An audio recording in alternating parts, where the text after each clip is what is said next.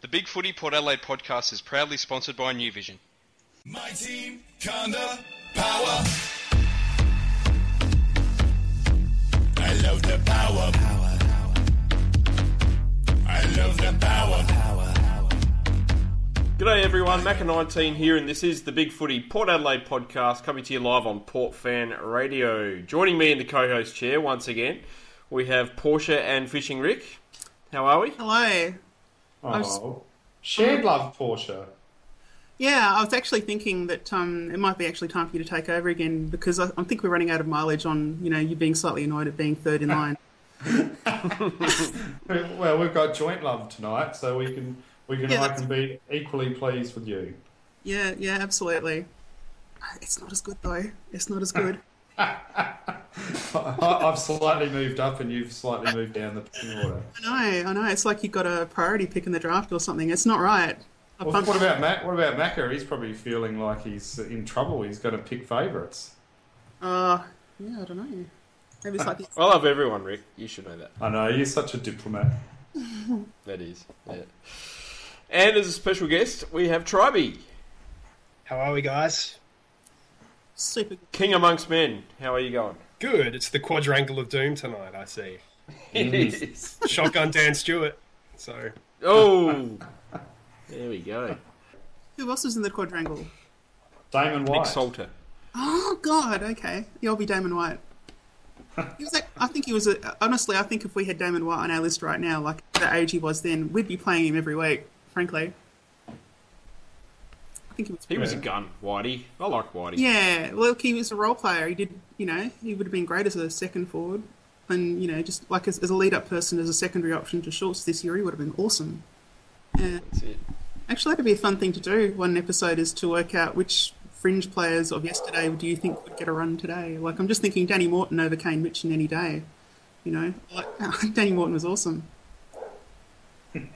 Sorry. Anyway, I'm just I, st- I still feel there's a spot for Nathan Steinberner in the side at the moment, to be honest. Whose dog's out? That's the next door neighbour's dog, I think. Bloody. Anyway, speaking of the dogs, let's uh, talk about the SANFL. Port played Central in the semi final on Sunday, and surprise, surprise, it was another loss by less than a kick, losing 10 14 to 11 goals 3.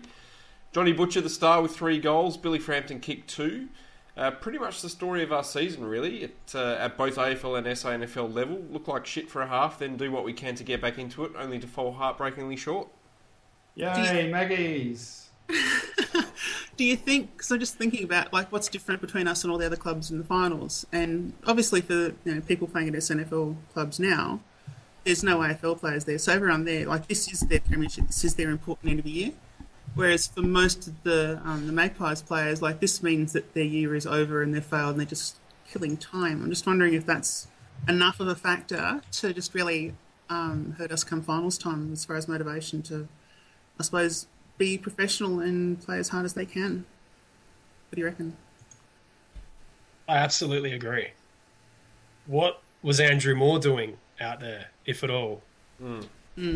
Like Andrew Moore was playing like he was already on the Copacabana in his, uh, you know, red speedo to go with his red hair. I mean, I. It was exceedingly frustrating that a guy who's potentially playing for his future. I mean, even if he's been told there's a line through his name here, what's he not doing? Trying to, you know, put his name in the shop window elsewhere and giving his very best. I mean, a, a player of Andrew Moore's ability and at his age bracket, I mean, he should have been able to shell 30 touches in those conditions without even blinking. And to be honest, his performance was unacceptable, and really, he probably shouldn't have played. Yeah. What did he have? Three touches the half time. You know, for a former first round draft pick who's played a fair bit of AFL footy, you know, he pretty much dominates the SANFL during the season. I mean, to have that at half time of a cutthroat final was pretty uh, pretty damn poor, I think. And, you know, he, he played a pretty poor final last week as well, so I don't know what that means for his AFL chances of, of getting another gig elsewhere, but you, you would say he's odds on to be delisted from us at least.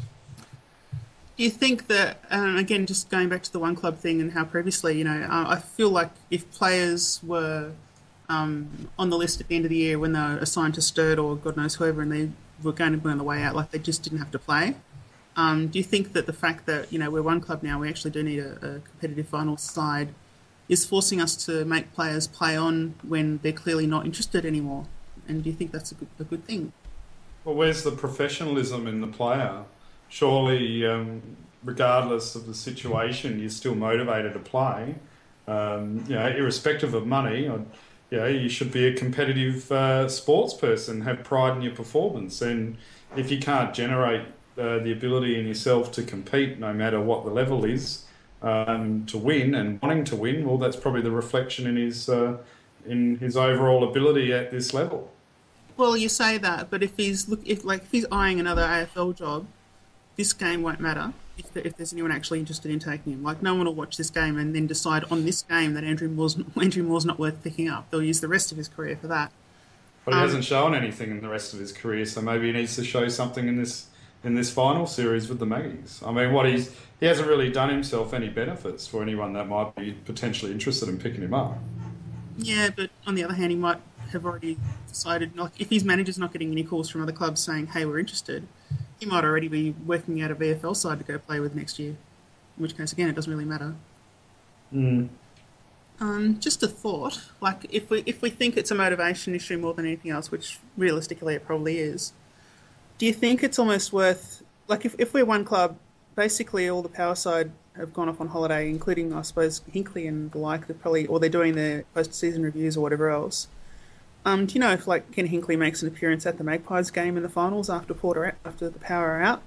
Like, is that something that happens? Because I, I feel like that would probably be a good thing if you know Hinkley was at least there, or maybe he did the halftime address or whatever else, and sort of got him revved up. Like, you know, we are watching this. It doesn't matter. Um, I'm pretty sure he was on Five Double A last week, and he said that he watches the, all the Maggies games, and so he would be here. And I think Travis Boak even went to the game yesterday with his arm in a sling. So the captain was was Okay. also there uh, watching. So I'm pretty sure Travis was also um, out in the media deriving that they weren't going to be doing too much drinking or partying until the Magpie, Magpies players were also uh, finished with their season. Maybe they wanted to start Mad Monday early. Yeah, but if they're both in the media, then they're not actually with the players getting them motivated. I, I would have thought. No, Hinkley was last Thursday, and Travis Boak was last week as well on uh, Five Double A, so that wasn't on the weekend. Well, that's different. Yeah. Yeah. Like I mean, I mean, at the game, like if we're win, if we're one club, then the, the wins of the other side matter, right? Uh, and if there's no power, and there's really not a reason why you wouldn't say, oh, you know, Ken, we know you're doing post-season reviews, but can you come down to the Magpies game and, you know, give them a bit of a G up before the game? You know, I would have thought that'd be something as one club we'd probably be expecting to do to some extent. I don't know. Do you think that's unreasonable? I don't think so. I, I thought I thought Ken actually sits in the box. I know he was last year. I don't know if he did this year, but uh, I'm quite sure that Ken was sitting in the box at times for the Maggies games, and uh, I think it's not unreasonable at all. If you're going to, I mean, what's worse is if you talk the talk about supporting the Maggies from that higher level, but then you don't. Well, then you are going to have disillusioned players, aren't you? Because it's setting an expectation. So that's not actually being uh, delivered. So you'd think if they're talking the talk, they would deliver that. Yeah. Well, I mean, I don't have all the information. I'm just sort of hypothesising here, but Yeah, know, yeah. if if the power have gone on holiday, like all the power are pretty much on holiday, then that's I don't know. Like Magpies are still playing. If we think it's important, we have some presence, at least at the top level. I thought they were holding off on their holidays until the Maggies had finished. Well, that's different between going on holiday and being on holiday. You know who else is going to be on holidays? Who? Kane Mitchell. Because honestly, that guy. I remember seeing Scott West a few years ago in a forlorn attempt to break into the Western Bulldogs side for finals. He went away. I think he played at Werribee, and he'd come back from an ankle injury or something. And there was this awful amateur footage of him limping around, just playing awfully in the middle. And the talk went from can Scott West break into the side to Scott West has finished. And this vision of this 33 year old guy limping around absolutely put a line through his entire career. And I'm hmm. sorry to say, Kane Mitchell's performance on the weekend was so awful in terms of a complete lack of awareness. He double grabbed and triple grabbed everything that came his way. He couldn't hit basic 10 metre targets. I mean, he's gone from, you know, maybe he's a 50 50 proposition to be delisted. He might get another year at the power next year. So I reckon he absolutely put a line through himself on the weekend. What do you reckon? Yeah, I reckon you're probably pretty much spot on, Triby. I reckon, uh, as you said, he's gone from maybe maybe getting another year um, to probably not now. I, I just don't see. I've been a fan of uh, of Kane Mitchell in the past. I was really happy with how he was playing early in the season, and you know he, he played a big part in a couple of wins earlier in the year. But you know since then he's um, yeah I don't know. I, I just don't see it. Um, he's too small. He doesn't have the strength. Um, his foot skills are shocking. Um, he's obviously a great bloke to have around the club, but as we've spoken about on the podcast before, you know you can't just pick guys because they're good fellas. You know, you- you've still got to pick guys on their football talent. Yeah. uh, Agreed. Nailed it. I, I look. I think that as far as Kane Mitchell, if you want a slight diversion to one of my hobby horses, um, is that when you're a small player in the AFL, and that's like a small midfielder like Kane Mitchell or any kind of small forward, um, your top end, like your maximum performance, it's good, but it's probably not essential to a lot of sides. You know, if you can find someone taller that does something similar, you choose the taller person every time. So what that means is that if you are going to be a really good small player at AFL level, you have to put in every week. Um, and absolutely put in every week. I mean, you know, look at someone like Brent Harvey. How many games did he play? He's a small player and he's bloody brilliant, you know, because he always plays his guts out every week and he's smart and he's got good instincts. And that's really the sort of player you need to be to get that kind of performance uh, and to stay in the AFL. So um, you can't afford to have a week off when you're a smaller player in an AFL side, I feel, and that might be exactly what's happened here. He's still contracted though, right? Is he? I'm not sure if he is. Well, I Well, thought he had another year. when you get promoted from the rookie list, I think that if you're under a certain age, you automatically get two years. But I think if you're over that age, you get you can get one or two. So I Right. don't, hard to know. Um, I'll go to Forza's um, contract links page and uh, and see what's on there. Forza has Kane Mitchell coming out of contract this year, as well as John Butcher, Mason Shaw, Andrew Moore, Jay Schultz, Mitch Harvey, Joe Britton. Well, I'd be I'd be very surprised if Kane Mitchell was at the club next year. As much as he's a great fellow, I, just don't think he's got an AFL future. And I think at this stage, I mean, there's probably players coming through that you want, um, you know, next in line as opposed to him. You know, Karl Amon probably deserves more of a go. You might want to give someone like Darcy Byrne-Jones a bit of a go as well. So I don't know. I don't think it's looking good for Kane. No. It's a bad year to be out of contract and have your name be Kane. Um, they kind of left the club in different ways, though, right? A little bit, I probably. Just a little. Yeah, now that I think about it. Yeah. The disappointing thing is we got it the wrong way around because the one from Glendale got the good send off, and the one that's playing at the Magpies is just sort of probably going to get delisted. So we should really do that the other way around, ideally. All right, well, enough about the Maggies. Uh, let's talk about the AFL finals. It was week one. Um, it's come and gone. Three good games and one walkover. I guess there's uh, two points that I take out of this. Um, first one is that uh, I think we're in the box seat to get the first ever Derby Grand Final, which uh, I think is pretty exciting. Both WA teams winning through to home prelim finals for the first time. And the second point is Lowell Richmond. I'll, I'll address the first point first, which is that it was kind of obvious that those teams were going to win first week, and I'm just wondering if you still think Hawthorn are going to knock one of them off in a prelim. Nah. Oh, maybe they could maybe knock off Freo because Freo. I'm not convinced with Freo. They they seem to just be spluttering along still. But West Coast remind me of Hawthorn in 2008, where we had Clarko's cluster, and uh, teams couldn't pick up fast enough to beat it. And it seems Simpson's um, uh, structures this year have caught everyone by surprise, and they haven't been able to find a way to sort of regularly put a chink in it to beat them. Can they beat? Can Hawthorn beat Freo in a prelim? I think they can. So um, yeah, I can see. I thought I was really impressed by Sydney's performance with the injuries they had before the game, and then some of the injuries they had during the game. Um, you know, they really uh, stuck fat, and uh, they probably should have beaten Freo in the end. And if it wasn't for poor kicking a goal, they uh, they would have come away with the chocolates. Seven Uh, goals, 18. It's not very good. That's for No. sure. And look, I, I definitely agree. I think uh, Sydney had every chance to win that game and just uh, just couldn't put it on the scoreboard. Do you think, like at a certain, in week one, it can be weird in that sometimes you get someone trying to take a scalp, but sometimes you just get to a certain point in the game where both teams just think, okay, we'll do what we can to just stay around, but we're thinking about next week already. Like, you know, if Sydney had, like, take Sydney for example, if they'd tried all out and won, that'd be great. But if they try all out and lose, then they've got to back that up with a final next week. Um, you know, uh, that's not an ideal situation. So, I reckon they were trying. They were right. They right. had the last five. They had the last five scoring shots and kicked one goal four. I mean, had they kicked a couple more goals, they would have been right in it. But yeah, but I'm saying that Freo were saving themselves. Like they were not, they were thinking we'll do just enough to win. And I imagine that Sydney were competing, but if Freo were playing to absolutely destroy Sydney, which they have no reason to do, it might have been a different story in any case. And I guess the other game to talk about Richmond.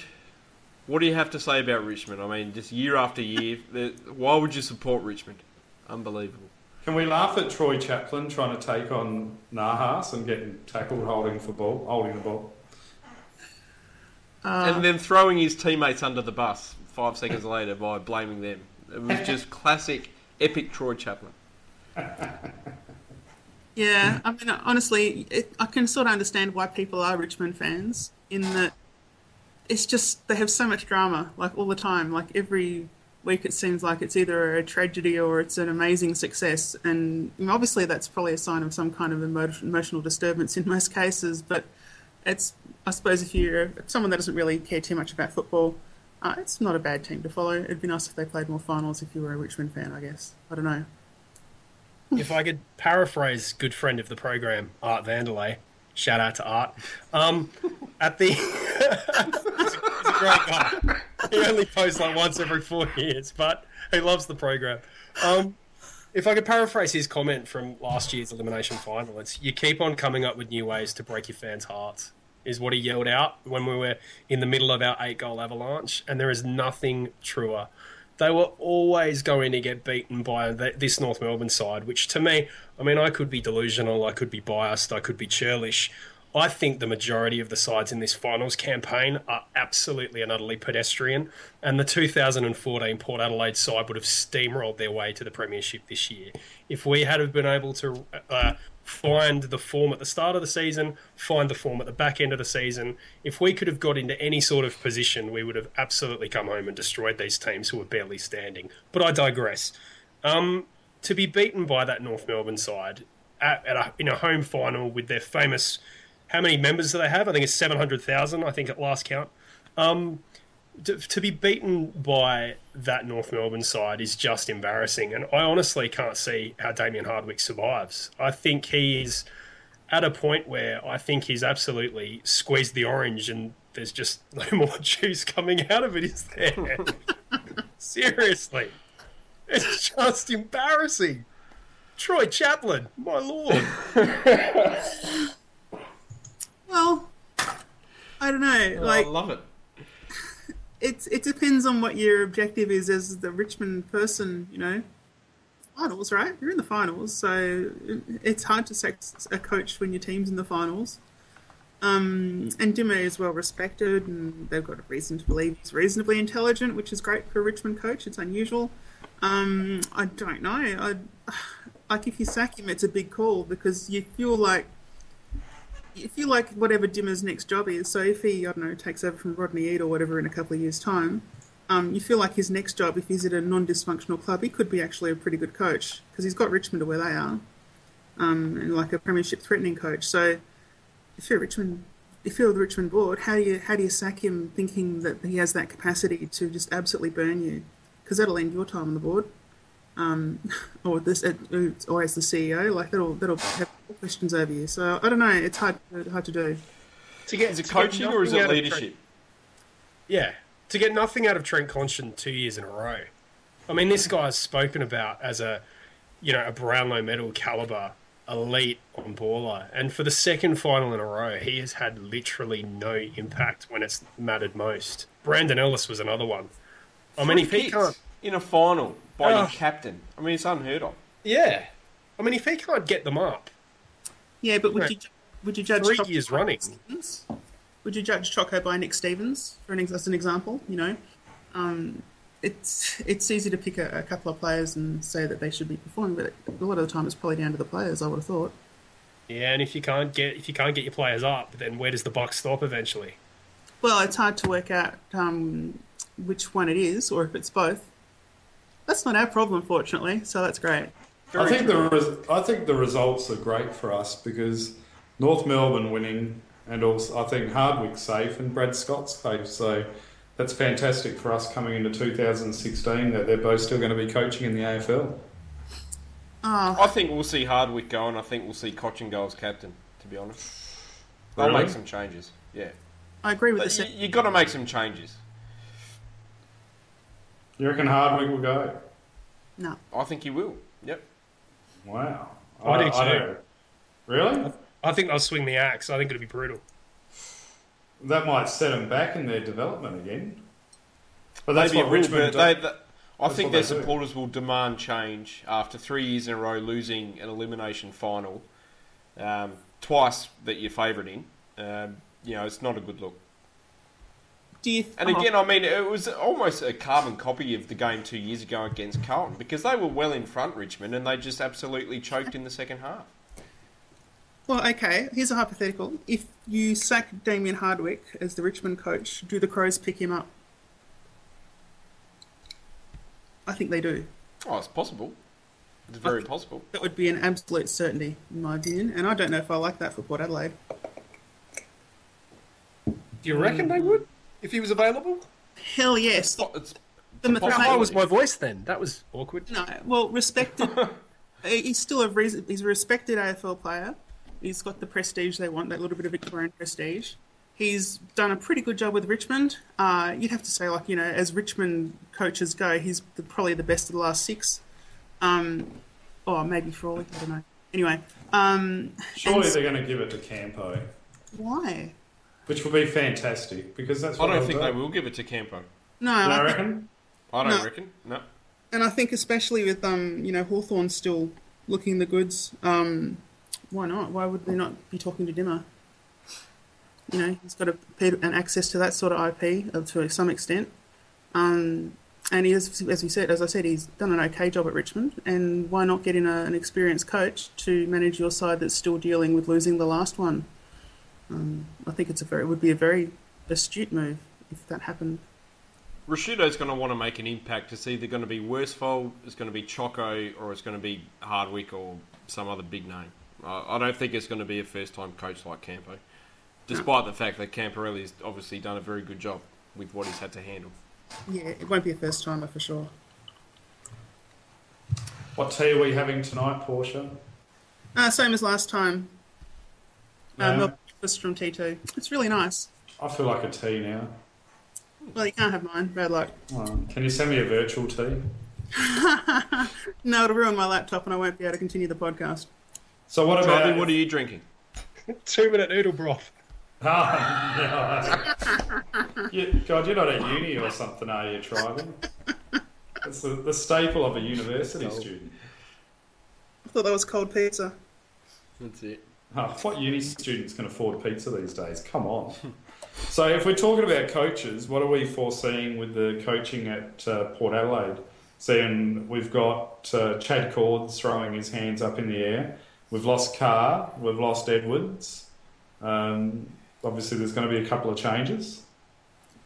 Uh, yeah, well, look, uh, what capacity does Chad want to come in? That's the question. Like, I mean, as a development coach, I have no doubt he'd be extremely good at that because um, he's been through a period of shaky development where he thought he was amazing. When he said it, he thought he was amazing in his first couple of years, and then he had to do the work.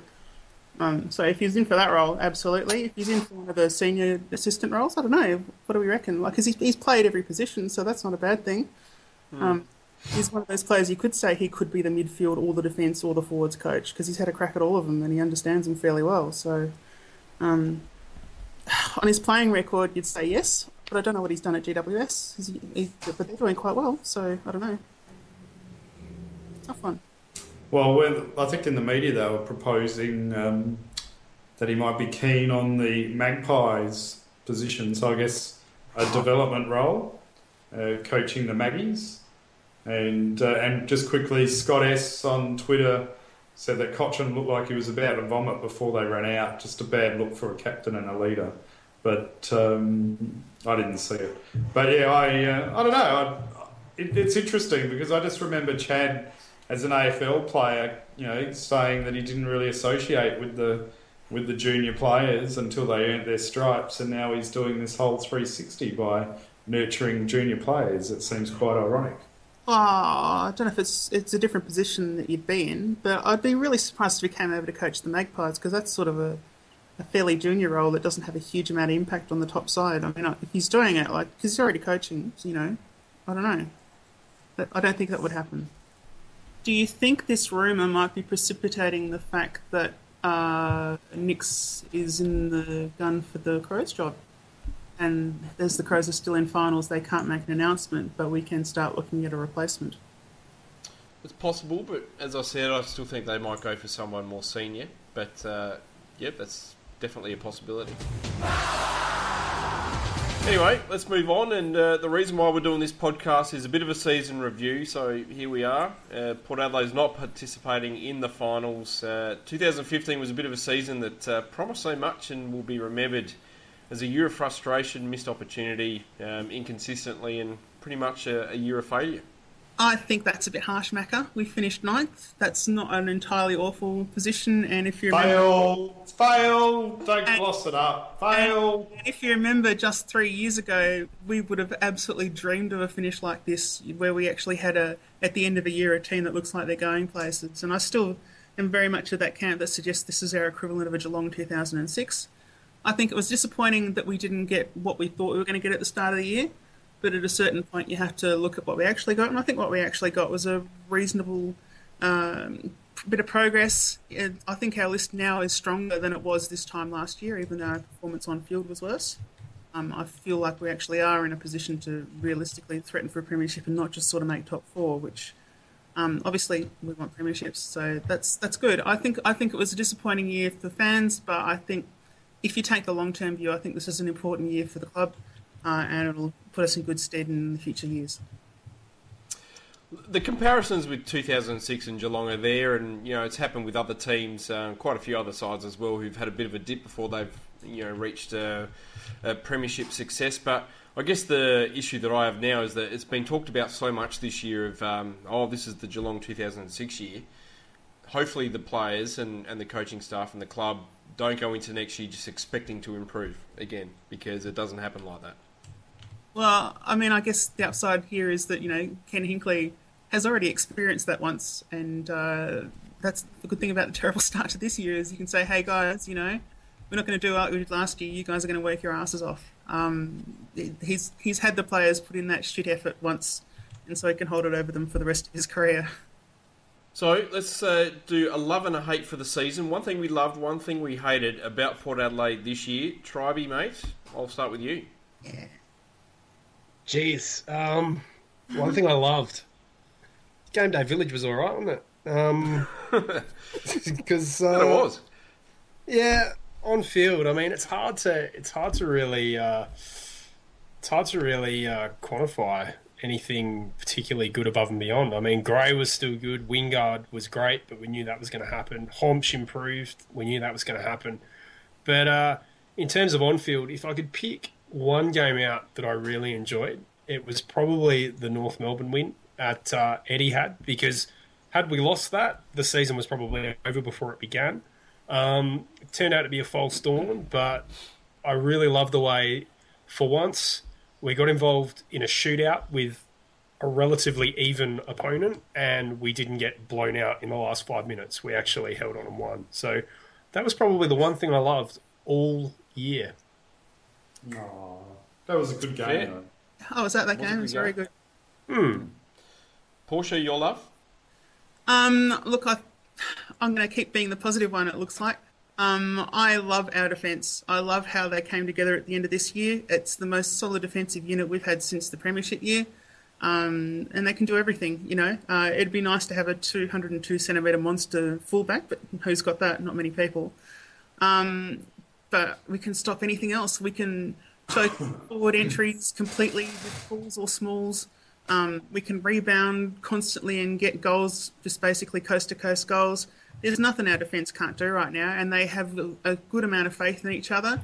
And they've stopped doing the stupid things where they don't take responsibility for their position and they're taking the game on. So I think that I mean, our defence next year, if they keep up the form they had in the last oh, eight games or so, um, oh, that's a premiership defence. We'll be right up there. Uh, I think that's been the most wonderful thing to come out of this year. It was really enjoyable watching our defence.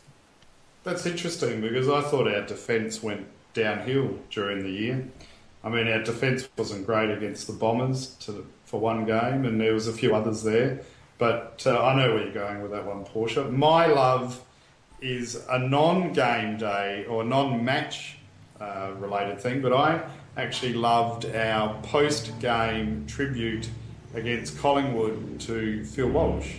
I um, I thought it was one of the most spine-tingling um, pre or post-game shows that I've seen. Not knowing what was going to happen, it seemed very genuine and heartfelt, obviously, and. Uh, seeing the song there with the with the crowd and the dark stadium, which is probably a rarity in this modern stage, with the with the glow of the mobile phones. Uh, I just thought it was an, an, amazing experience to to be at, and one of those experiences which most of us will probably remember for the rest of our life. My love is uh, Sammy Gray. I think he's probably the story of the year for Port Adelaide. He looked absolutely gone mid-year. Couldn't impact as a small forward. Showed some glimpses, but you know, you just thought maybe he just lacked that sort of final 10% to make it at AFL level, and then gets a go in his natural midfield spot and shines. You know, it's an ugly duckling story, and uh, he's made just about everyone eat their words. That's very true. Myself included. Indeed. Uh, so, what about our hate, Tribey? My hate? Um, it would probably have to be the mid year Carlton game. Uh, I would rather watch my testicles be eaten by a King Charles Cavalier Spaniel than think about the feels that I suffered watching that abomination, where our performance was probably a 1 out of 10. It was uh, compounded by the fact that the umpiring was probably one of those games that happens maybe once every 18 months to three years, where you just think to yourself, what have we done to the three men in lime to deserve this absolutely uh, asymmetrical reaming? And uh, thirdly, it was probably the realization that, wow, you know, we've got two ways to go from here in terms of a crossroad. And have we just completely undone all the good work of the Hinkley era, or is there still a chance to salvage? Now, thankfully, we came home with a wet sail and obviously had that really good ending to the year. But uh, yeah, that was really the uh, the uh, well, I can't even think of a I can't even think of a metaphor or a simile to attach to that game to adequately explain how badly I felt about it. So I'm just going to hand it over to Portia. Your hate? Um, I'll, just, I'll just comment on that um, simile you started with, which is that I think that that was a pretty good one you started with, where it would be uh, preferable to have your testicles chewed off by a cocker spaniel, because I think that for everyone watching it, it was probably a similar thing, and that for you, it's an extremely horrible and intense experience but for everyone else, it's just sort of a mix of revulsion and fascination and disbelief. And I think that's probably what that Carlton Port Adelaide game gave to everyone across the league just a complete surprise and an awful surprise that Carlton would get a win because no one wants Carlton to get wins. God, let's face it. Can I um, just butt in and say, at least you weren't there? Well, I mean, it was the game to fly over for. Like, what did we have otherwise? North Melbourne and Hawthorn at Etihad. Like, that was just, they were both going to be obviously our losses for the year, right? So why would you fly mm. for this? But and the around. thing was, it wasn't as if we, like, usually when we lose games like that, we get jumped at the start and we can't get our way back into it. We started with two goals. We were playing so well. It looked like it was going to be a cruisy, dreamy 50 point, 60 point win. And yeah, I ended up crying like a little girl. So. Fair enough. And it was also the controversial game where we had no um, gumption to protect or stand up for Robbie Gray when he got wildly taken out by Bryce Gibbs. Which, Very true. Which caused which caused everyone to go in a meltdown. All right. Can I do my hate? And rightly so. Rightly so. I thought you did your hate. No, I haven't done my hate. No, that was just oh. elaborating on on Trivies. I want to do my hate. We're still hating. It's an, impor- it's an, important one because Haters. My my hate is controversial, and I know that people out there might disagree, but my hate this year is John Butcher because we've managed Ooh, to. Because, the Butch, come on. Allow, hey. allow hey. me to explain myself. All right. So the reason why I'm saying John Butcher is because we've managed to go through another year and he's still Schrodinger's cat. Like we've got no idea what we've got, except we think it's probably bad because the longer you leave the cat in the box, the more likely it's going to be dead. Um, that's my annoyance with John Butcher. I think he's tried extremely hard, but we don't know anything about how he's going to fit in our side. Um, he's taking a tall forward spot on our list that if we just know he's not going to be any good, please delist him and get a new one in, and we'll try that. But we just have even less, even less certainty, I think, than at this time last year. It's just very frustrating um, for the club's list management, I think, and also just for fans as well who still don't know what's going on. Because if we knew he was just utter crap, you delist him and move on. But there's just that little bit of hope that's just going to torture Port fans like Richmond tortures Richmond fans. I think it's not a great thing. So that's my hate. I totally agree with that. He was perfectly decent when we decided to go with him round one at Subiaco. And then we dropped him for Jared Redden, who looked like he'd just come off a bus from Tennant Creek and had never seen a football before. Wha- what was that in terms of list management? Yeah, well, look, I mean, Jared Redden, I think that uh, at the start of the year we had high hopes that he would sort of be a third ruckman for us, but it just hasn't worked out for him, and that's unfortunate. But yeah, I don't think anyone. I mean, I certainly was stunned by how terrible a year Jared Redden had um, compared to what I was hoping for. But um, I guess that's how it is with ruckman coming back from injury, is that they can take a long time. Rick, your hate? Well, similar, similar theme, but I've gone our losses that we shouldn't have lost to. So obviously Carlton's right up there. Um, Brisbane was another disgraceful game. I was sitting in the hospital waiting room waiting for my son to be looked at when he knocked himself out on the farm because he's an idiot, Tyler. And um, and yeah, I had to sit there and endure us getting smashed by Brisbane in a pathetic effort. And even the Crows, you know, how poorly we perform there. And yeah, so our, our meekness in games where we shouldn't have been meek, uh, which really cost us our season, is probably my hate for the season. With a very lesser hate on the vanillaisation of Port Adelaide by Kevin Kosh and his meekness in being polite and trying to pacify everyone. Is that right, Trivey? Did I say that right? Kevin Kosh, Kevin Kosh. probably not. Kevin Kosh! I shouldn't read and talk at the same time, David. I was talking about the I was talking about the bloody vanillaisation of Port Adelaide. Oh, we just they didn't say Pooh Eckert. Pooh Ecker. I can bring him back out. Oh, that's wrong uh, on so many levels. Look, my hate's pretty much the same. Mine's uh, wasted opportunities. We had many this year. One more goal is all we needed, and we'd be playing finals. If we kicked one more goal against the Crows, we would have taken their spot in the eight. You know, our lack of motivation in games we started favourites in was shocking. As you mentioned, we lost to Brisbane, we lost to Carlton, we lost to half a, half a Geelong side at home, we lost to Sydney without their three best forwards. Pretty much handed the Crows a second showdown on a silver platter. You know, just so many winnable games that we screwed up. Um, it really was a wasted opportunity in a year that sees the flag pretty open. All right, let's move on. And uh, I guess preseason predictions. I think we all pretty much said that uh, top four in a home prelim was the base expectation for 2015. And I guess one of the questions we asked ourselves in the preseason was, how will this group handle the expectation of being a premiership favourite for the first time in 2015? Uh, we also mentioned that as expectation grew in 2014, we started to falter. The answer must be said, we handled it pretty poorly. Yeah, um, I think that there are a lot of different factors behind our change in form for this year. Um, so, for example, we're saying top four, and I know I was also saying top four, but we looked at our list at the start of the year and we were, you know, I think everyone would have been concerned about multiple things like, you know, how will Ryder Lobbe work? Um, are we going to unearth a tall forward this year? No, we didn't. Um, what's happening with our defence because we keep having Tringo missing with injury, and every time Tringo doesn't play, we lose. Like, that was another one. Um, there are a lot of things that we were very iffy on, I feel. Uh, and, you know, it's not like we won the grand final last year or anything. We, we had clearly stuff to work on last year. Uh, so I think that maybe our expectations were unrealistic.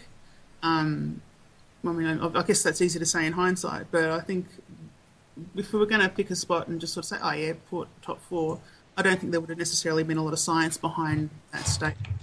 Um, I know that probably wasn't from me. I just sort of said, yeah, that sounds about right. But you know, um, those are the ones you've got to watch out for. But yeah, I think there's definitely some mental aspects to that as well. I think it's also the style of play. So we definitely saw a change in how we took the ball up the field. I think in the second half of the year, um, in that we were bringing the ball closer to contest before disposal, which changes the whole ethos of the side, uh, how you play, and it also makes some uh, player types look stand out like dog balls because they don't fit in with that style of play, and they're the ones that have sort of ended the year in the SANFL. Um, really, I think those are probably the main reasons. Uh, but certainly, obviously, player attitude is a big part of that. Um, it's easy to get up for big games uh, for a lot of our players, and Chad is certainly one of those. Um, but when you start taking it easy against sides that you maybe don't rate as highly, then that's something you need to obviously be able to do is just put those sides away every week. And that's definitely something we, unfortunately, I don't think we've learned to do that this year. And that's something hopefully we'll pick up next year. In, ter- in, terms of learning about the list, I think that the late unearthing of uh, Brendan Archie and Sam Gray was probably. I know they're not a tall forward, and I know they don't really address a, a great structural loss, mm. but Sam Gray, I mean, you know, it's only a small amount of exposed form, but really, that end to the year is as exciting as I've seen from one of these levels of midfielder who we've never been able to get to go to that level. We we we wanted to get it out of Nick Lower and Adam Thompson. That never happened. We wanted to get it out of uh, Andrew Moore and Aaron Young. That never happened. Sam Gray uh, looks to have actually fought through and could potentially, you know, we, we get Polec and Wines back into this team. You have mm. Sam Gray as the fifth or sixth banana running around like a blue ass fly, like he did in the back end of the year, and we could potentially have a quality twenty-five to thirty disposal midfielder on our hands as sixth yeah. banana. Yeah, well, I think that you, like you mentioned, Sam Gray, but obviously also, yeah, Brendan Archie and getting Jared Polec back. Like, if you look at our sections on the field, um, defence, I think, is rock solid, even though I don't know whether you guys do from the last my, my love. Um, midfield now looks like it's actually got some depth and some options, so we're not just going to have to rely on Boak somehow breaking away from his tagger. You know, Sam Gray makes the opposition accountable. Maybe he'll get the tagger some games, and then Boak will actually get a bit of a run. Uh, so that'd be great. Uh, and I think our attacking uh, inside 50, like, like, the half forwards, I think that we finally actually could say we might have a couple of those in uh, uh certainly Karl Amon's one, potentially Brendan Archie, although he's probably a bit closer to midfield. Uh, and like I said, if we have Polec back and we have Matty White for a full year, I mean we've got a, a, full we've got a full side that is capable of getting a premiership, with the exception of our forward line, and that's definitely a concern. But hey, we'll get Charlie Dixon, so it's fine. Well, Tar- Charlie Dixon will pretty much finish that forward line off, and I think going through the how did defence, midfield, and forward forward line, I don't think we've got any excuses come 2016. I think we've used them all this year, and there should be no reason really. Agree. Yeah, unless there's a lot of injuries. Yeah. Now we just yeah. need a draw that's not harder than Battletoads. That would really help. Yeah, but I don't know. I'm still not. Even though I agree with you that it was a tough draw, I'm not sure that we can use the draw as an excuse because we got through that hard period at three and two, and everyone was saying, "Here we go, we've set the platform now to go onwards and upwards," and then it just sort of went, and we went all all limp, and uh, and we lost games that we shouldn't have lost, and yeah, but really those those ex- losses were inexcusable regardless of the beginning of the draw. Yeah, but what did Janus say when he pulled up that stat that said out of all the bottom six sides, we only played one at home and we didn't double up against any of them? Yeah, but if we're good enough, we should be able to beat them away. Yeah, but West Coast almost lost to Gold Coast, who had 20 guys out, but they were able to double up against about six crap sides and finish top two. Yeah, well, I mean, if we had some of those double up games, I guess our law of averages would have improved, that we would have won some, and obviously we would have been in the final. So I agree with that there. But you know, we still there was it was inexcusable to lose the games that we lost. So. Um, and draw or not, we got through the tough patch. And yeah, I know you pointed out during the week last year leading into this year those nine games run that we horrendous. had. It was that that was a horrendous run, and there's you know we had no favours with the draw. It's been pointed out in numerous sources, but again, I just can't help feel we got through the hard part, and I I just feel like the players maybe looked ahead a little too far ahead, like we were, and the media were, and maybe they just got a little bit ahead of themselves. But um, again, hopefully it's a lesson learned for 2016. And Jared Polec's the, the missing link for me. I think he's he's vital for us in 2016, and I fingers crossed, and just for him as a person that he can recover uh, from his injury uh, quickly. Well, I Um, can give you a little bit of inside mail. Go for it. It's a Port Fan Radio exclusive. Hashtag Port Fan Radio. Hashtag join the conversation. Hashtag give me free stuff. Whoever's listening. Um, I saw Jared Polec and his uh, lovely partner striding around the showgrounds midweek, and I know there's a big difference between strolling around a showground and playing AFL football, but he looks in fine nick. He obviously doesn't have a moon boot on. He didn't have any noticeable limp, and he was bounding about, strolling about with absolute ease. So let's hope that the dreaded navicular bone, by the time the real stuff happens next year, will be completely healed and he'll be straight back into the team. Yeah, I think that is uh, um, that's that's a great exclusive, Travi. Um, but there's a big difference between walking and playing AFL football. But you know, He was carrying he was carrying a Dagwood dog in both hands. All right, don't ruin this for me. wait, wait, Such wait. a burden. You, you mean he was carrying one Dagwood dog in both hands or one in each hand? And he was like had a show bag hanging off his shoulder, so he knew what he was doing. He had purpose. He was going cutting through the lines. You know, getting straight to the counter. Everyone Well, let's talk about the reason for our downturn because I've I've split it up into three sections. The first one's mental. Um, you know, I thought we saw signs in the preseason, and we pretty much wrote them off as you know they know what they're doing. They're not going to take this for granted. You know, having an assistant coach coach the preseason games, having Kenny Hinkley uh, sit on the, the sidelines in a hammock, um, you know, resting players, going half pace. You know, did we take expected improvement for granted in 2015? Did the players just assume they would get better?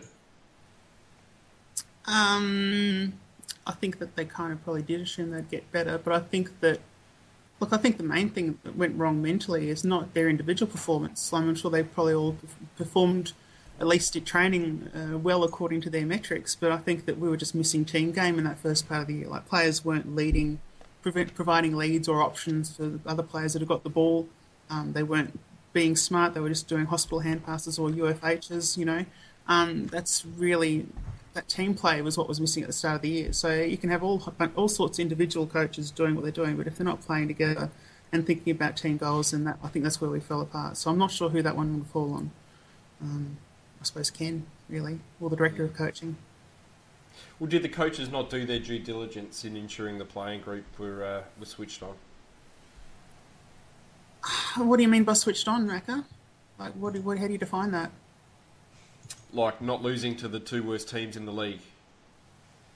I think that coaches don't like if you're looking at a line coach. I think if you're looking at it as we lost to the worst team in the league, that's way too big picture for them to actually work with. Um, the only thing that line coaches would be doing is working with their teams and trying to work out how they interact with others and making sure that they coordinate correctly. So, you know, I'm sure then each of those games are going to be one of those line coaches that says, "Well, I mean, my guys tried to do their job and I was pretty happy with it." Um, because they've got a different objective. It's really, if you're looking at the whole thing, that's going to come down, I suppose, pretty much exclusively, like I said, to Ken or to Shaun Hart, um, have the oversight of the whole thing. Um, but I think they were, I think they were switched on in patches, and I think they've been switched on individually. But if you're not all doing the right things as a team, then it's very hard for individuals to do much. I mean, that's why shit teams have a couple of good players and they don't get it together. It's because they've only got a couple of good players and no one else is working as hard as they are. I think that was probably part of it. Well, that comes down to the coaches, then, if they're not working at a um, team, as a team. Yeah, but does it come down to the individual line coaches? Does it come down to the development coaches? Like, where do you put that? Um, Well, that comes down to a coaching group, as far as I'm concerned. They they would look at themselves as a team, and obviously Ken Hinkley would be the front man that would take the heat. But as a team, um, I and personally, this is where I thought it came undone for us was in that middle section of the year. We we seemed to be outcoached all too often, and um, we the team just seemed to be a little bit um, what's the word disjointed.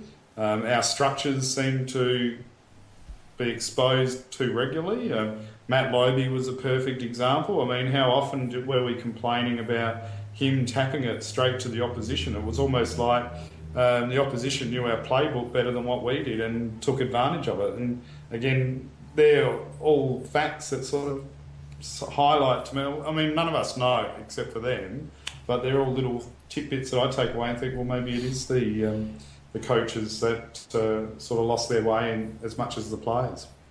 Yeah, I but think we, it comes down to leadership, and that's the the leadership on the field, which I think as a collective was pretty poor this year. I think leadership off the field, so the coaching staff, Ken Hinkley, I'm talking also about Keith Thomas, I'm talking about David Kosh, the board. I think we rode the wave of goodwill from previous seasons a bit too much, um, and maybe just expected that success would occur this year.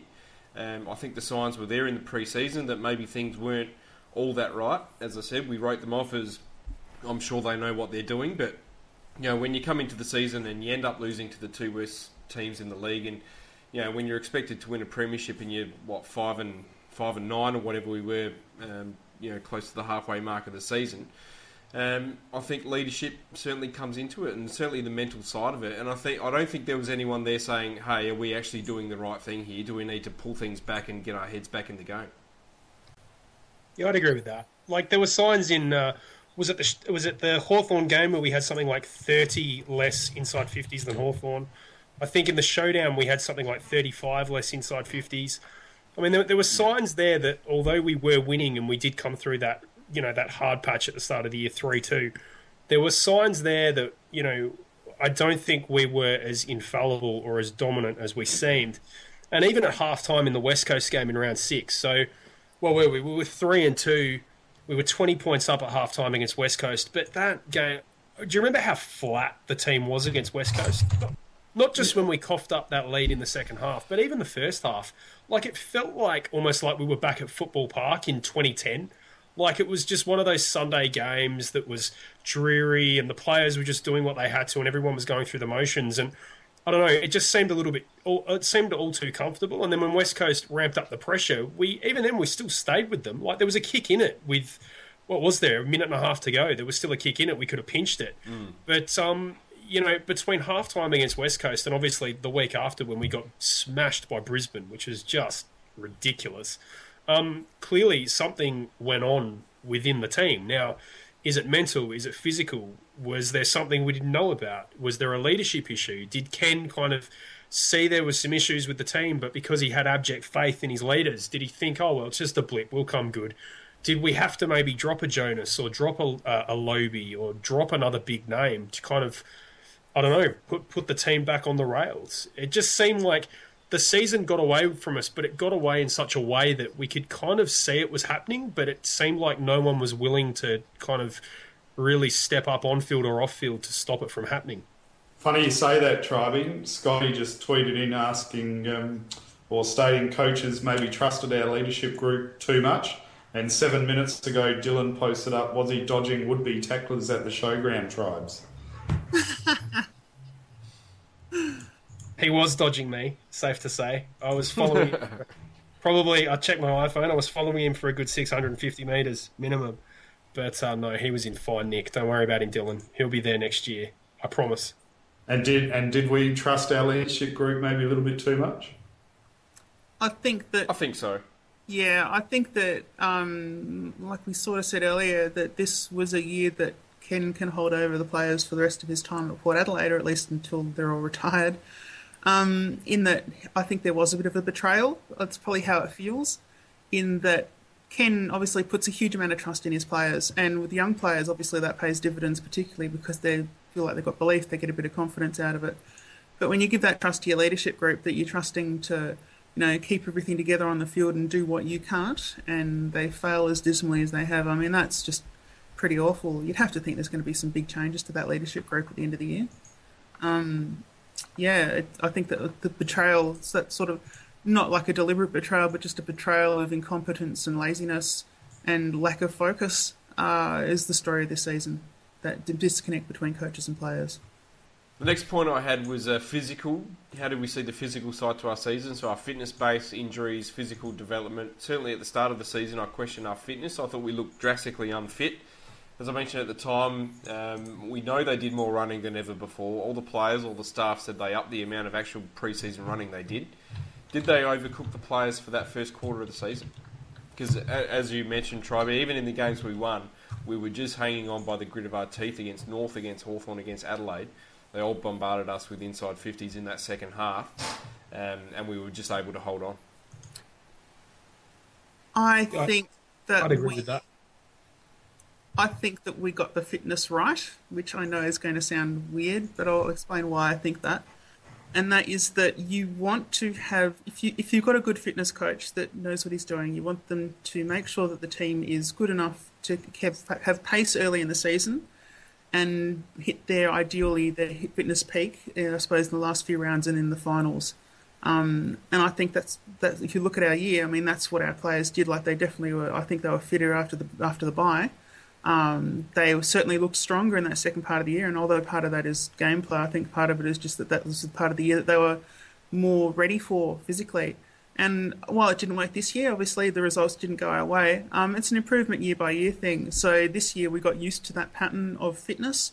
Hopefully next year it's just a matter of getting remembering what happened this year, not just on field, but more importantly what processes all the players went through. Like when you do different sorts of training and so forth, it becomes routine and it becomes something they can just get better at. Because if we had that same, if we had that same fitness form line next year, but it's just a little bit higher each week, um, we're top four. Uh, I think I think that's really the difference we're looking at here. So I've got no issue with the fitness setup for this year, personally. Well, Ken Hinkley came out last week and said that they won't be going to Dubai, and uh, and part of the reason is they've created the fitness base now, and so now it's maintaining it. So I guess maybe along that logic, maybe you know it's just something that had to happen, and the players' bodies couldn't handle it, but they will be better for the run next year. And heaven forbid, I know Ford and uh, REH will be uh, rolling over in their beds if it happens. We might be looking to put on some more muscle mass and size. I, I don't think we need it. Anyway, be Well, I think I think we could be bigger. Across the ground, I think we could be bigger. Uh, but is that okay? We could be bigger, but is that down to just you know the players we're recruiting, or is it actually the fitness training? Because I think a lot of it's just that we've got to. If you look at our height weight comparison, like I think we just have a lot of shorter players than most other sides in a lot of positions. I don't know. That's part Sure, part but of you can still be stronger, and everyone says it's you know it's going to a more of a, a running based game plan. But you look at the three top sides this year, you know, Freo, West Coast, Hawthorn, they're all built like brick shit houses. Well, the game's changing next year um, because, as we've talked about, you know, less interchanges. Uh, so you're going to need runners. Runners are going to come back. It's going to be a more grindy game, I reckon. And I think that we've got the sort of players that can uh, cope with that well. Really, like the slow guys. Uh, I suppose they won't get a lot slower, but uh, they still will. And if you've got a better fitness base than them, I mean, you're going to take more advantage of the fact that there's less interchanges. I would have thought, because you can run harder for longer. Yeah. Well, speaking of game plan, uh, there was there was a noted game uh, plan style, uh, change in style in 2015. Gone was the freewheeling, hard running slingshot that we saw in 13 and 14, and in its place was a congested, boundary hugging, stop start game plan that we just couldn't really execute for large periods of the year. We're actually the number one stoppage side in 2015, meaning we had more stoppages than any other club. We had 300 more stoppages this year than we did in 2014, so a 16% increase. Uh, teams did what they uh, could do to remove our ability to run. We struggled to work through the corridor. You know, as I said, in, this place, we played the boundary line and saw a lot of throw-ins, a lot of consecutive uh, stoppages. It was a bit of a theme all year, and I guess uh, to add to that, one of the big statistical differences was our lack of bounces. We've had uh, less than half the bounces than what we did in 2014. We had 7.4 bounces a game uh, compared to 15.2 bounces a game in 2014. I want to disagree with the premise of what you just said, Macca. Sorry. Um, in that you say that we changed our game plan, but I think that what happened in the first part of the year is that we didn't change our game plan, but our oppositions had adjusted to us. So you talk about how we had more stoppages. I don't think it was us forcing those stoppages. It was them forcing those stoppages. You know, we had less bounces because they were more clued on to us wanting to use the slingshot at every opportunity. Because we were playing last year, we were still playing a pretty outside side of game sort of game. We were trying to avoid contests and just run as much as we could. Um, and that's exactly what we tried to do for the first half of the year. And it's only in the second half of the year that I think we actually saw a game plan change, which is that we rather than just sort of run, run, run, we actually get a bit closer to really contesting, move the ball up the field. So I think that the game plan for us changed, but I think it changed in the second half, not the first half. I agree. I, I think we didn't react. I think the teams reacted to our game plan, and we we just tried to uh, stick fat with our game plan, which is sort of Ken Hinkley's mantra, and uh, and we came off second best, and they were able to create the ex, excess stoppages, and, and we couldn't overcome it. And that's what goes back to me. I'm still going to that disagree. Our I think we had let us down. opportunities to play the slingshot. We just chose not to. Like we just didn't take risks in that first half of the season. I think it was noted that we we played this sort of slow possession style football across half back. You know, there was no run, there was no taking the game on, there was certainly no trying to play through the corridor. I think the opportunities were there. We just chose not to take them. Well, I'm not convinced the opportunities were there, Macca. Yeah, I don't think they were either. I think even from the pre-season, uh, the teams had worked out how to nullify our switch of play. And you look at the pre-season Adelaide game, they they deprived our switch, and that flowed through into the season uh, early on, where we just had an inability to be able to switch and transition the play. Hence the reason we were kicking down the line and had a lot more stagnant da- gameplay. What do you reckon, Tribe? Well, I think we definitely missed Showbags Polec, but uh, I think the reason why we came back uh, to being a more uh, we certainly look more fluid in the back end of the season is because we added Sammy Gray. I thought Sam Gray added a lot of run and zip and drive that we just had patently lacked. Like, I hate to bring up that Geelong game at Adelaide Oval, but man, did we stink that night. We just couldn't move, we couldn't run, we couldn't find any space at all. And we just ended up looking like it was, you know, almost 2012 in terms of being choked by Geelong and having kicked randomly out of bounds. So I think there's merit to what you're both saying. I think teams definitely did look to counter, would have definitely looked at a lot of video footage over the summer and work us out. But at the same time, I think we really did try to go, okay, we'll meet you move for move. And I think we tried to be a little bit more Hawthorn in that we tried to be more surgical, but we just didn't have the uh, skill set to pull that off. Yeah, well, it was all about the skills, and that's uh, where we broke down so often in 2015 for me. Um, I think we had the most clangers of any team in 2015 as well. Uh, the second most non-free related clangers behind Gold Coast, so there was uh, a definite need for improvement there. Um, you kind of lost count how many times we'd come running out of the back line only to turn it over. You know, handballs that missed targets, constantly kicking over our forwards' heads. And the Geelong fast at Adelaide Oval, where we had the most out on the falls uh, ever recorded in a footy game. I mean, this would be my biggest criticism of Ken and the group this year. And, you know, despite all the talk at the end of 2014 that we needed to improve our skills to compete at the top end, we wanted to be like Hawthorn. Despite all the talk that we, you know, spent considerably more time with the footies in the pre-season, I, I don't think we actually did. Or if we did, it clearly had no positive impact on the skill level of the side. I think that's because the problem isn't skill level, it's game plan. I think that was the main issue. So if you look at Hawthorn, I've talked about it in previous weeks, they're really efficient. And the reason they're really efficient is not because they're fantastic kicks, like they're good kicks. I don't think they're that much better than our guys when they know where they're kicking to. Um, but the reality is that they know how they know where the opportunities are going to be. They know where their players are leading to, and and more importantly, that they will be leading and about how hard they will be leading, which I think we have been inconsistent with this year. Um, and I think that that's a huge part of it. We had a, a, very fitness inefficient game plan for a large part of the year, in part because of our structural deficiencies up forward, where we'd kick the ball forward and we just couldn't hold it there.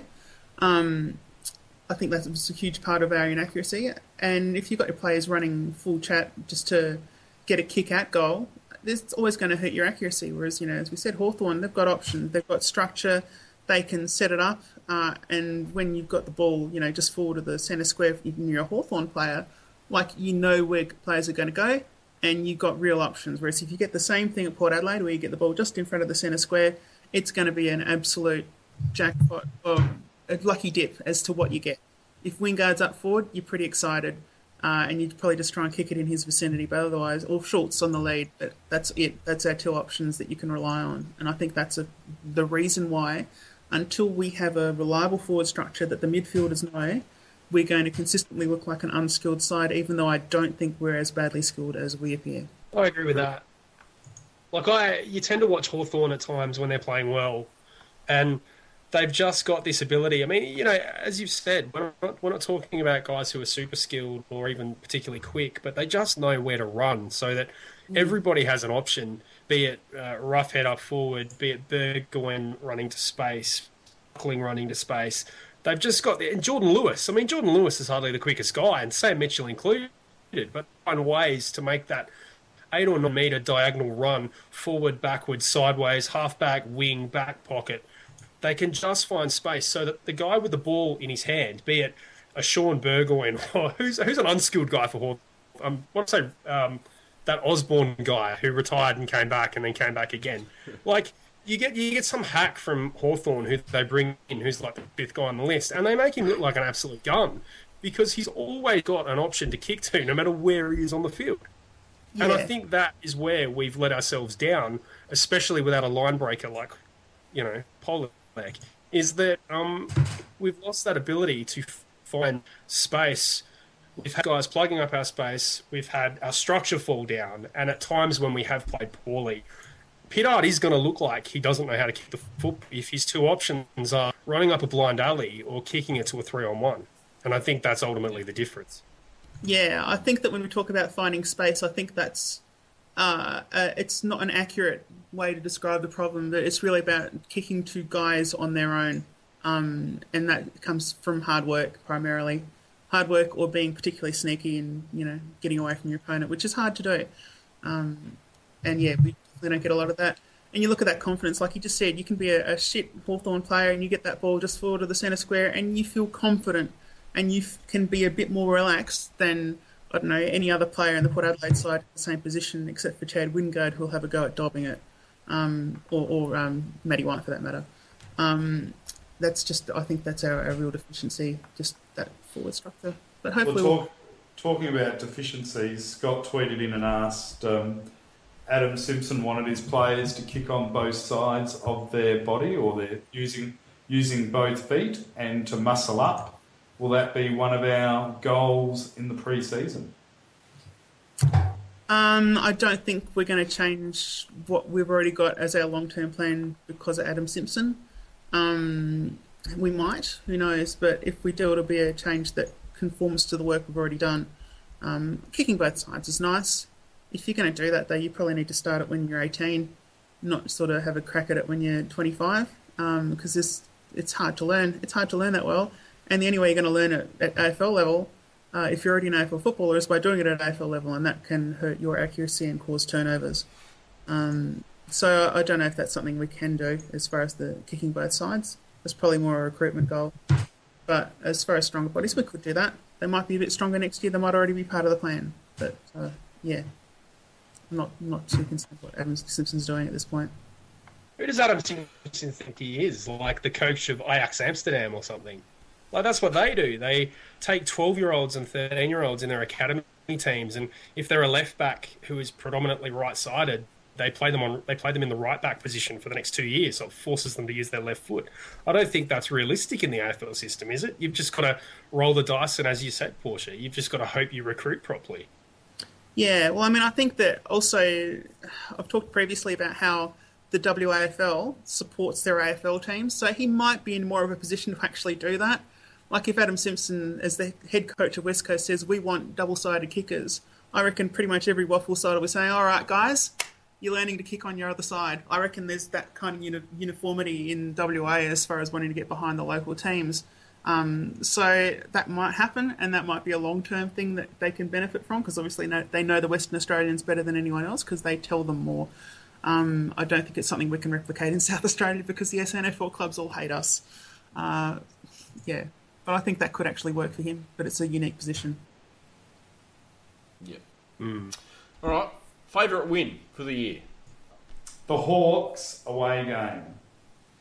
I, uh, I we really uh, gathered momentum looked like a class side for four quarters and beat the premiership favourite at the time. So that provided me some reassurance that we're going in the right direction. Portia? Yep. I really liked that second Hawthorn game because I was at the game and I felt from before the game started that we were going to win and we did. So hooray! It was fun. GWS at home for mine. It had the. Uh, I'm serious. It had. the Are you exec- serious? Yeah, it had the executive feel of uh, one of the old AAMI Stadium uh, games where we all had a lot of room. There were no queues for anything, and uh, I thought it was great to just watch us, you know, get physically challenged by GWS and absolutely send them packing in all facets of the game. The fights, the banter, the s- score. Yeah, it, it is nice to have those sort of games where you not only get the victory, but you get the moral victory as well because they started that fight and we won it. So good. Yeah. That was a good game, that one. I do Yeah, like that one. yours, Mine was the emotion charge. Yeah. Mine was the emotion charged Collingwood match on a Thursday night. It was tough, hard, un- uncompromising footy in the wet. Two teams that had everything to play for. And the way we held on in the last 10 minutes was wonderful. The scenes after the game were, uh, were pretty emotional as well. So I think that's the win that I'll remember from this year for a long time. Uh, I guess the last thing that I want to talk about is uh, is the think of what happens to. I've got a couple of things here. What happens to the triumvirate of John Butcher, Jay Schultz, and Mason Shaw? Um, I'm in the Macca camp as far as Mason Shaw. I think he's gone. Jay Schultz, no idea, not a clue what's going to happen. I think, yeah, well, Fre- while Freo's in the finals, we're not going to know, so I don't think it's even any point talking about it, quite honestly. Uh, John Butcher, I think he'll get kept on another year, but I kind of wish we could just make the call. I don't know. Shaw's I gone. Would, I would marry John Butcher. I would kill Mason Shaw, and I would f Jay Schultz. Is that what the question was? That's exactly what it was. Yeah. Ah, cool. Kane Mitchell, Andrew Moore, and Aaron Young. All gone. I think All Youngie might get traded to a club that he wants to go to. Um, I think the others are probably gone. I So think Young will stay. The other two are gone. I, I think if a team like uh, someone that doesn't have really good second 10 players, like in those fringe on the 15 to 22, I think if they say to Youngie, ah, look, we're interested, and Port say, all right, well, you upgrade our second round pick or something, um, and that's a goer, I reckon he would change clubs. I think that Port would take a, a pick upgrade for Young, and I think that Young would probably like to be in a team where there's more opportunity to play on the field. Yep. We're so brutal. My opinion we? doesn't really count in the wider scheme of things, but that's what I do. So Well, no, no, this is this is like Big Brother. We're actually voting people off, right? Okay. That's right. We make the decisions here. We have to have a uh, opinion, but it just sounds so brutal. But yeah, you, it'd be hard. You're hard pressed to really mount an argument for any three of those players really being on the list. You'd think that Moore and Young probably will get an opportunity um, somewhere else, and Mitchell probably. You know, I mean, it's even hard for Mitchell to stay on just as a Magpies player, not on the AFL list, isn't it? With the SANFL Well, he rules. can't. but Yeah, it can't- can't. yeah. No. Yeah, so he'd have to. Uh, he'd probably go back to WA, I would imagine. Uh, probably go to the VFL. There's probably more money there. He'll end up there more- Glenelg or somewhere like Yeah, I that. was going to say, isn't there more in the SANFL? Yeah, true, maybe. All right, there it is. 2015. What a great season it was. It was all Very right. memorable. It was all right. Good night. Go to power, go Port. Wicket change Shaun Burgoyne, who delivers beautiful on the chest of Thurston. Pickett with the